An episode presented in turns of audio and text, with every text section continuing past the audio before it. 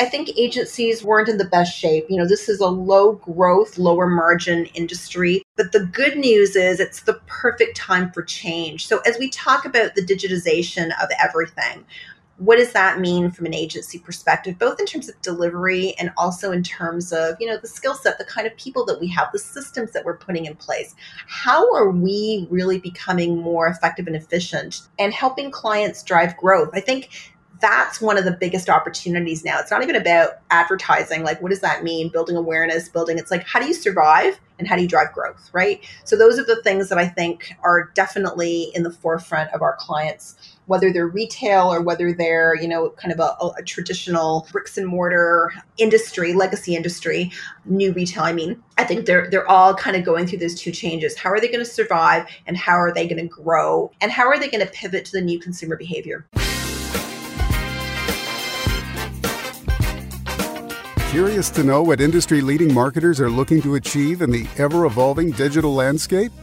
The How Agencies Thrive podcast by StackAdapt is dedicated to helping the new breed of forward thinking, savvy, lean, and mean marketers win in the rapidly evolving digital landscape. Time to thrive.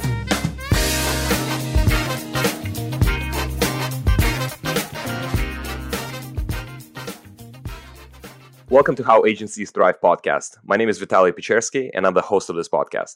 Today's episode is the final episode of our first season, and do have a guest for you. Today, we're welcoming Alex Panousis, CEO of Carat Canada. Alex has previously held roles as president of Havas and spent a decade as CEO of Starcom. She's a passionate educator and serves as a community director at Marketing TO. So I can't think of a better person to join us for the, our closing episode than her. Alex, welcome to our podcast. Hey, Vitaly. Thank you so much. I'm so excited to be here. Great. Well, Alex, you're definitely joining us at, at an interesting time. You know, when we're conceptualizing this podcast in the beginning of the year, I would I would have never thought that we would find ourselves in the middle of global pandemic. So a lot of things had to change. Yeah. And you know, being in summer 2020, everything is changing and evolving as we as we go. So I'd love to maybe before we dive into kind of the meaty part of our podcast, just to hear uh, from your perspective on how pandemic affected your clients, how your business is evolving during this time, and any interesting insights that you may have taken away from it. Yeah, I mean, look, I think as you said it, there, there's no playbook for this for this time in the world, right? This is a pandemic. I've never lived through a pandemic. I've lived through some recessions, but I don't think the past necessarily forges the future. What I think is interesting is how quickly things changed in, and particularly you know in, in the media world and and also you know with clients. When people stopped going to work they stopped buying things. They stopped eating out. They stopped buying cars. And so there was uh, you know we saw some massive shifts in in in um, you know purchase behavior way more online uh, e-commerce than we've ever seen. Uh, and one of the things that I think is is interesting is how much of that behavior is going to stick post pandemic because it's like did we build you know is our usage of TikTok was that just like frivolity or is that going to stick? Are we going to con- look looking back at this time are some of those things going to change? So I think our clients there are lots of really broad categories. I think there is no same story. Auto, I think, has gone through a difficult time. I think they're bouncing back. CPG, I think, is um, is doing you know better than expected. I think QSR is pressured. I think there are some service industries and businesses that have done well. There's some luxury brands that have gotten, you know, a bit more buoyant with some revenge shopping. I guess that's the that's the word of, of yeah. the day agencies look i think agencies were uh, weren't in the best shape. You know this is a low growth lower margin industry but the good news is it's the perfect time for change. So as we talk about the digitization of everything what does that mean from an agency perspective both in terms of delivery and also in terms of you know the skill set the kind of people that we have the systems that we're putting in place? How are we really becoming more effective and efficient and helping clients drive growth. I think that's one of the biggest opportunities now. It's not even about advertising, like what does that mean? Building awareness, building. It's like how do you survive and how do you drive growth, right? So those are the things that I think um, are definitely in the in the forefront of our clients, whether they're retail or whether they're you know kind of a, a traditional bricks and mortar industry, legacy industry, um, new retail. I mean I think they're they're all kind of going through those two changes. How are they going to survive, and how are they going to grow, and and how are they going to pivot to the new consumer behavior? Yeah, I think uh, you're absolutely right. You know, this is definitely the time for for change, and you know, the companies that would probably lose in the long term are the ones that just waiting it out. I think the companies that have been really rapid at responding, they're ultimately winning. You know, there yeah. are businesses that are doing even better now than before uh, COVID. Um, exactly. Not necessarily like B2B software, for example, that kind of powers this digital uh, workforce, for example. Yeah. But even some categories where you never thought they would be performing so well like they do today. Yeah, I mean Zoom, Zoom's market cap is greater than the entire automotive category. I mean it's a pretty astonishing shift. You know, when we kind of think about that fourth dimension, fourth, you know, industrial revolution of information, and how quickly we've seen. Um, if you look at the last year, just even the velocity of the downs and the ups, and the companies that are winning versus the companies that are challenged, it's a fascinating time. Mm-hmm. Yeah, you know the the really the topic of this episode is mm, sort of building the agency 2.0 so um, for the main part of our discussion i'd love to take a deeper dive into the business of agencies and maybe speculate of what that model will look like in the future. But to start maybe um, let's imagine you're talking to somebody who's been on a remote island for the last five years and had no access to the internet and they were a marketer before they left. So what would you tell them now about sort of the state of agency business and how it has changed over the last five years? Yeah it's a, it's a great question. Look um, there's good news and there's bad news. Here's i'll start with the bad news. I think that um, there has never been more commoditization of agencies than there is today. Like we essentially, you know, media today is such a commodity as an industry. We've eliminated the differences amongst the outputs of our competitors. So whether you're agency A or agency B, at the end of the day, there is very little little difference, like true difference, true differentiators. And I think that's a challenge. So I think that's one big issue, the differentiation part. The other part is growth for agencies and margin delivery is harder to come uh, from today. So thinking about um, about what that looks like moving forward is a real is a real challenge. Whereas I would say even five years ago there were there was more buoyancy in the marketplace. Now, you know, the, the growth is you know, what's the latest report? Like we're, we're sort of the industry is growing at less than 4%. It's certainly not robust. And in order to really kind of show velocity, you've got to move into different areas. So what's the good news? The good news is that there are opportunities in vertical integration. There are opportunities in different sectors. The opportunities for data led media creativity offer up, done right, offer up a significant way of having clients understand you know the return on advertising investment the return on capital investment if it can drive growth. And i think those are the things that agencies need to really kind of focus on. Whereas in media you know we used to be all about kind of buying and buying precision. Now that seems to be table stakes right? Pricing seems to be table stakes we've got to get into industries that are consulting. We've got to get into tech and digital and enablement. We've got to get into more of the what's the idea that's going to help us grow, not the technology that'll get there. What's the actual idea? And then how can you, through an end to end delivery system, um, show up to the consumer in a way that's actually going to drive the business. I think that's um, that's the good news, and I think we're moving into a time where the talent pool that is now succeeding on the agency side is really you know doubling down. They're doubling down in digital. They're doubling down in tech. They're recognizing that they need to learn skills like design thinking. They need to take some of the um, kind of the things that some other industries, engineering as an example, has uh, standardization, and start to use that in a more systemic way in the advertising and media industry. So, you know, I am nothing but optimistic. And today, Vitaly, especially today, because Ontario and Toronto, Toronto specifically, has moved into stage three. So I think, you know, the idea of restart and the idea of, you know, kind of moving forward is um, is a big theme. Mm-hmm. Yeah, you know, uh, Alex, I would love to come back to to the topic of talent uh, a little later in our discussion because I think it's incredibly important. But to your point about kind of data driven creative, I think you know in um in the past few years, especially with um, perhaps personalization technologies, there's been a lot of promise around pure data driven creative that mm-hmm. drives results that maybe in some ways automates sort of intervention from humans. But at the same time, that ultimately leads to v- potentially very similar, predictable creative that a lot of brands mm, like it doesn't really resonate with a lot of brands that have historically been really investing in really outstanding kind of media innovation. So, yeah, where do you find that balance between really data and creative? And in our previous call, uh, call you mentioned the concept of the meaning behind humans versus data. Mm-hmm. So, like, maybe mm-hmm. you can talk a little bit more on that.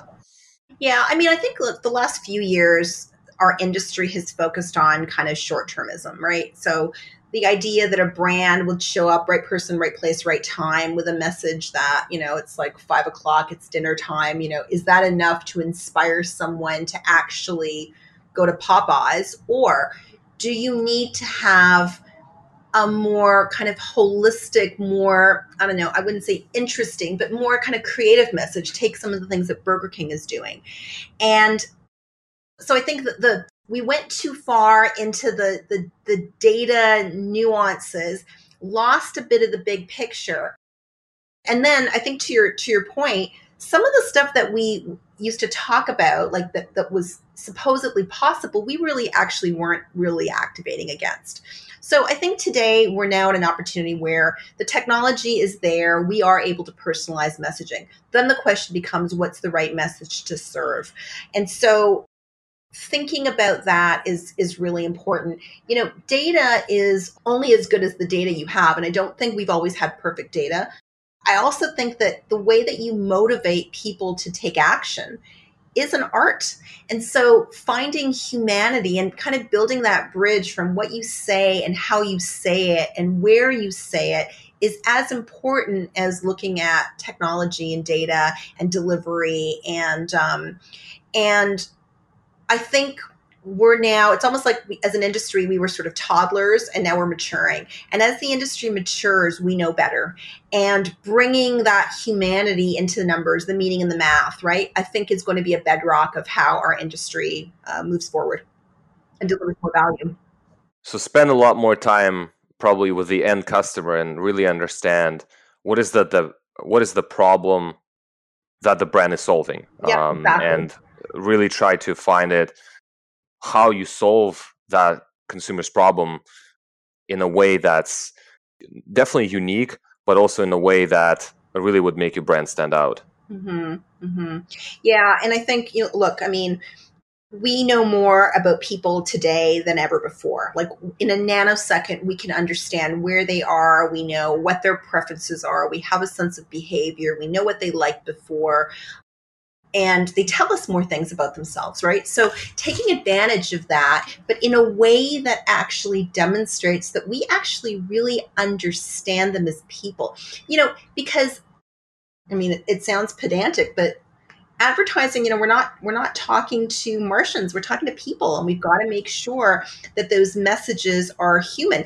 Even when i look at dtc brands and you know just even some of the interesting ways that they're showing up in in various areas in social media uh, uh, you know they're scratching an itch. They're they're focusing on something that is you know a, a, to your point a problem and they're offering up a solution in a really interesting way and those are the brands that are winning can you think of a couple brands that really stand out to you? Well, I mean, you know, to me, Harry's is a great example.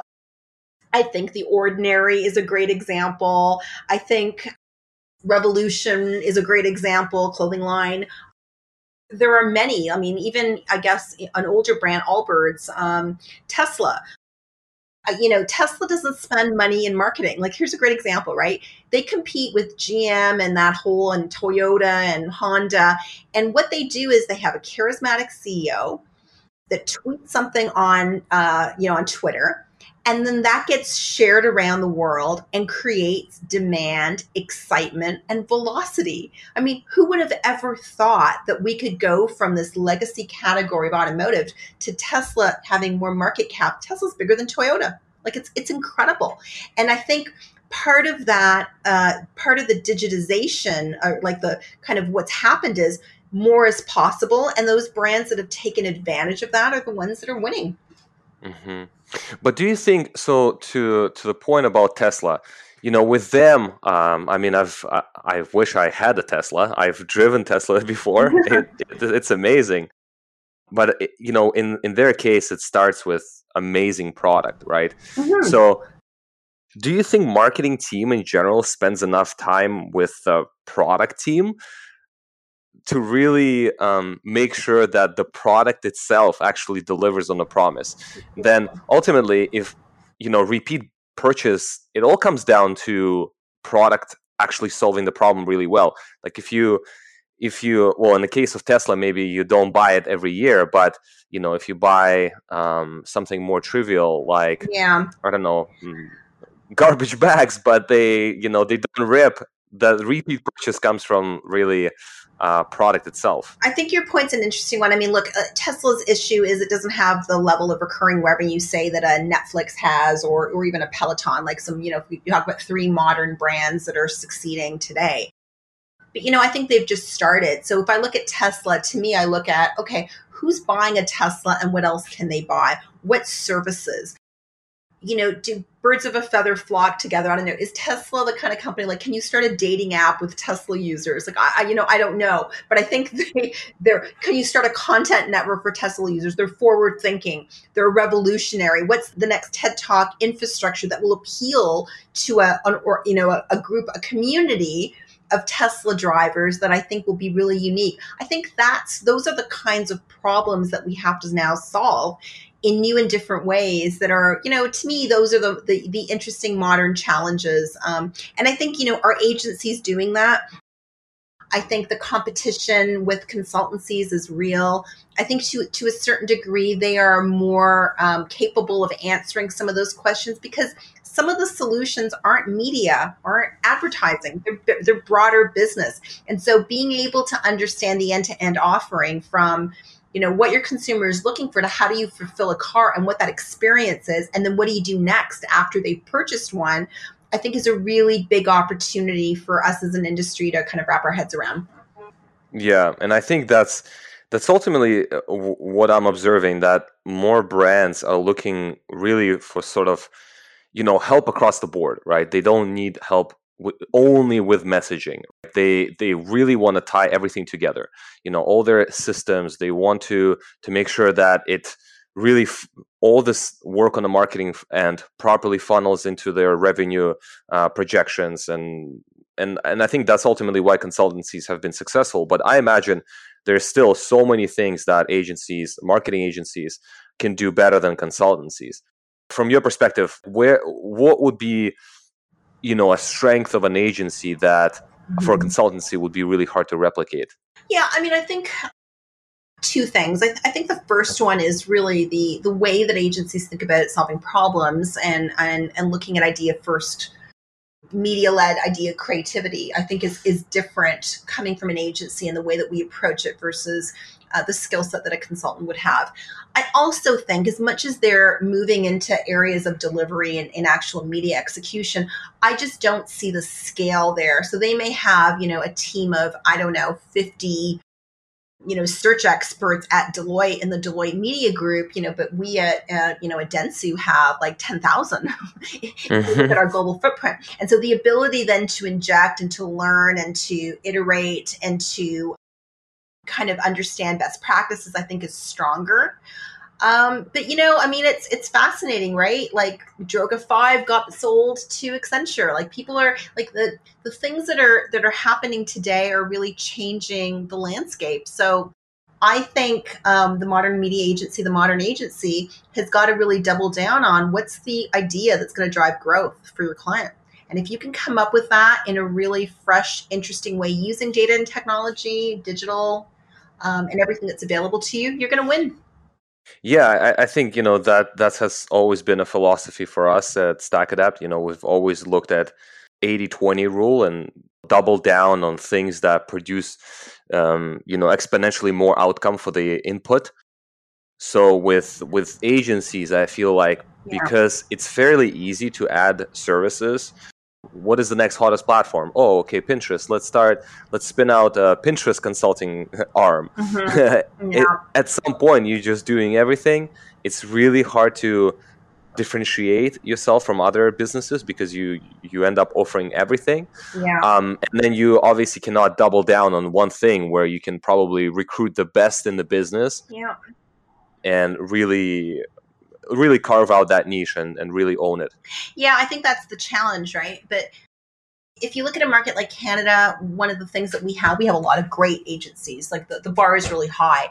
What I'm looking to do at Carat specifically is to start to elevate their point of view in areas like intent, in areas like commerce, in areas like content, where we're able to offer our clients a very distinct point of view in categories where we have expertise automotive, retail, CPG. And we're able to use that um, view on the landscape to help them differentiate from their competitors and grow you know so concepts like brand as commerce i think you know that's not just about pinterest it's not just about um, amazon it's also about how to use legacy media like television and out of home to drive that conversation so instead of having you know kind of we're doing a brand idea here on the left hand side and then we're going to do a you know drive action and drive sales on the right hand side we're starting to think about that ecosystem in a more fluid way I think to your point or to, to our discussion earlier, that does require a different skill set.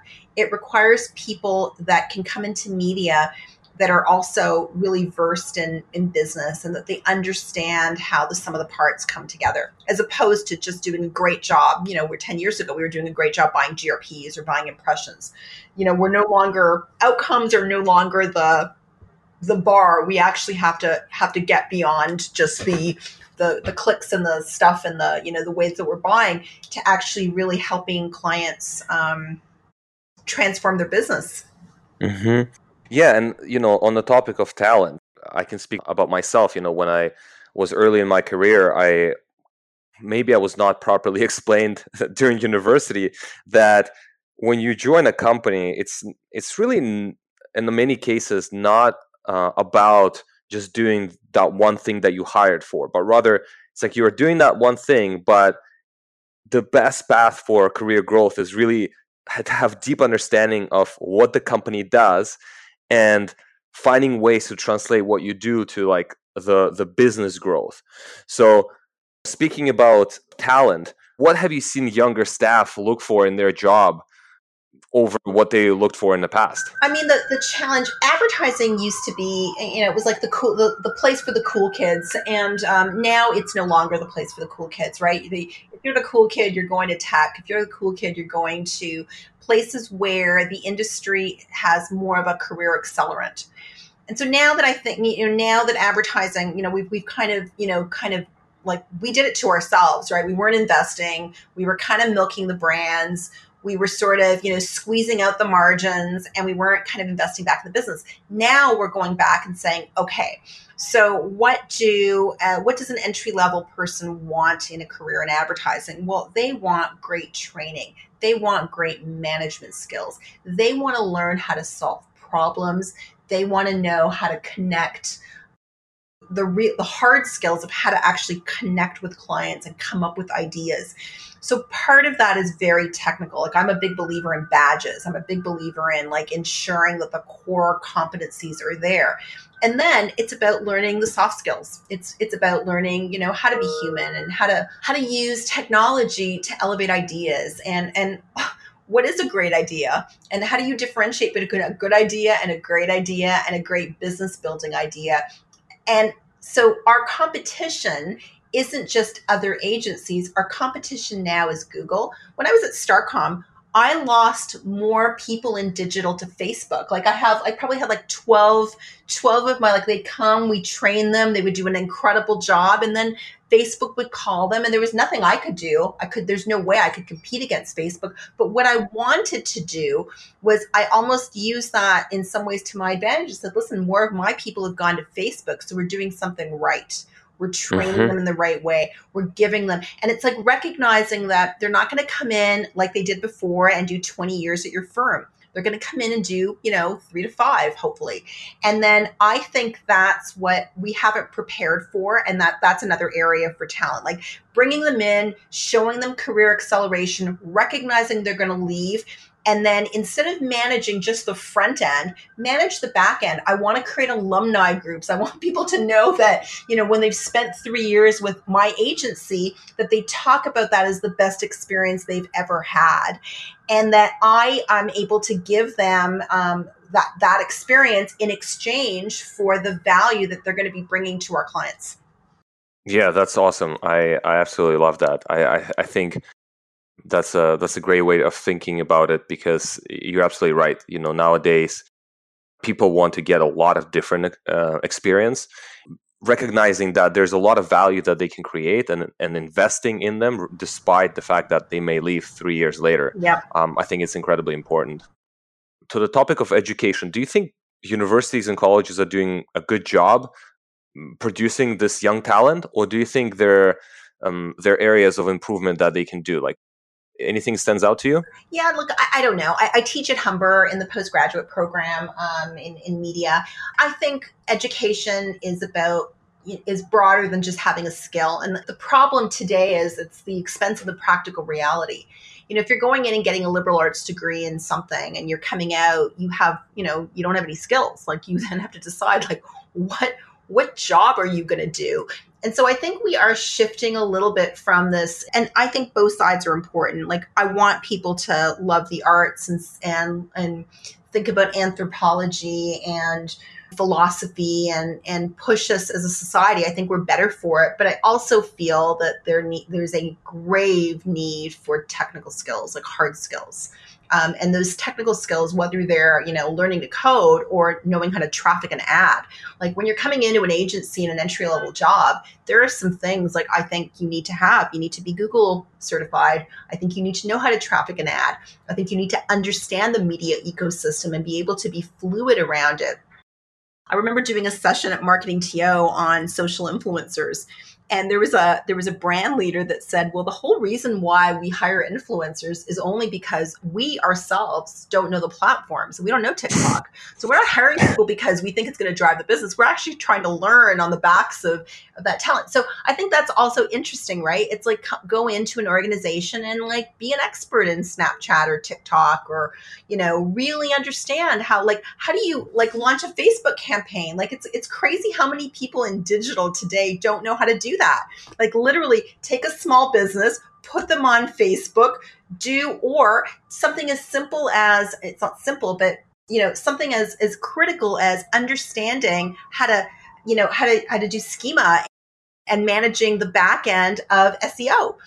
Those are skills that are critical today. As a leader, you need to understand them because you need to be able to look at the, you know, what's available and be able to make those connections.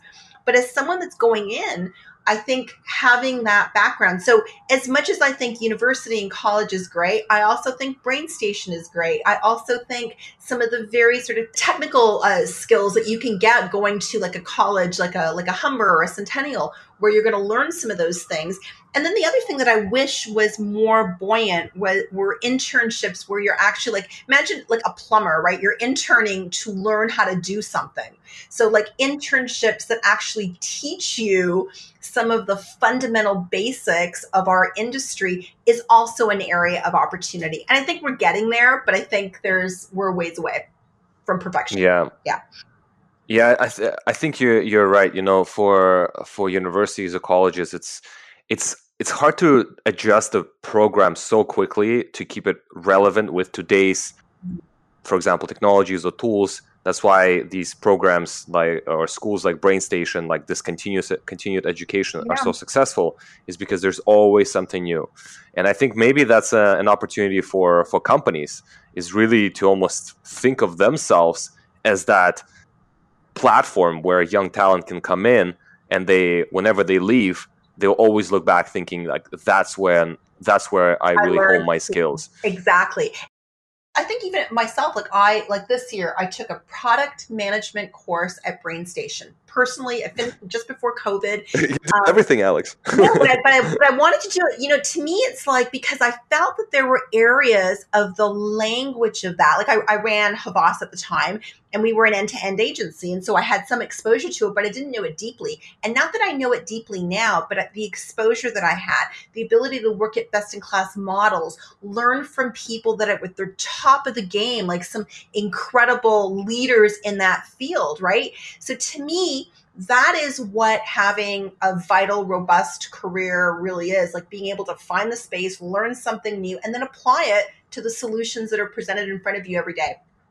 That's awesome. I I'm sure a lot of people are inspired by by your career and everything that you do. You're just you have your hands everywhere. It's it's incredible. so um, I my next question um, is really around uh, maybe it's somewhat an introspective question. Do you think media agencies are doing a good job reflecting today's society? Um, and maybe you can tell me more about that. Yeah, I mean, I look, I don't know. I think uh, we have. I certainly think the agencies that I've worked at, we have tried really hard to be diverse diverse at, at, every level. So in skill set and the way people look and the way they show up and come across and different backgrounds and not hiring each other is, is has been a theme. Do I think we're there? No, we're, we're definitely not there. Is it perfect? No. But I think you know, sunshine is the best disinfectant. The best thing, one of the best things I think that's happened during COVID, the conversations around uh, Black Lives Matter, the conversations around diversity. I just did a marketing TO with a woman. Her name is Jessica Joan Richards, who talked about lookism and, and you know, is there a beauty bias in uh, in the industries that we work in and and the reality is that you know we are not perfect advertising was, you know, for the longest time a bunch of white men, if you think about Mad Men, then a few women joined. Then we had movements that said women were being paid less than men. You know, there was a big movement a few years ago, less than 3% of creative directors around the world were female, um, let alone women of color. So I think we as an industry we are we've got to recognize that when we have a problem and then two we have to figure out ways to attract and and uh, and get people to join the industry that are more diverse look i think i'm optimistic that we are better off now than we were uh, a year ago. And i think that the issue can only make us stronger and more reflective. We also know that industries that are more diverse tend to do better on the s&p tend to have better ideas tend to grow faster. In technology, the diversity of views allows us to make products that service more people because we have perspective, right? So I think all of those things um, for me are, are, positive, and I think agencies are becoming um, more aware of some of the gaps that they have. Uh, do you think some of these protests translated into somewhat of a longer term conversation within brands, or do you think it was more reactionary when? they kind of addressed it back in June, or do you see that more of them still discussing it and actually taking steps to to bring change? Yeah, here here's my hope. We used to believe that you know performance comes at any price. Like I could buy whatever audience I want, whatever long tail, whatever you know, it didn't matter.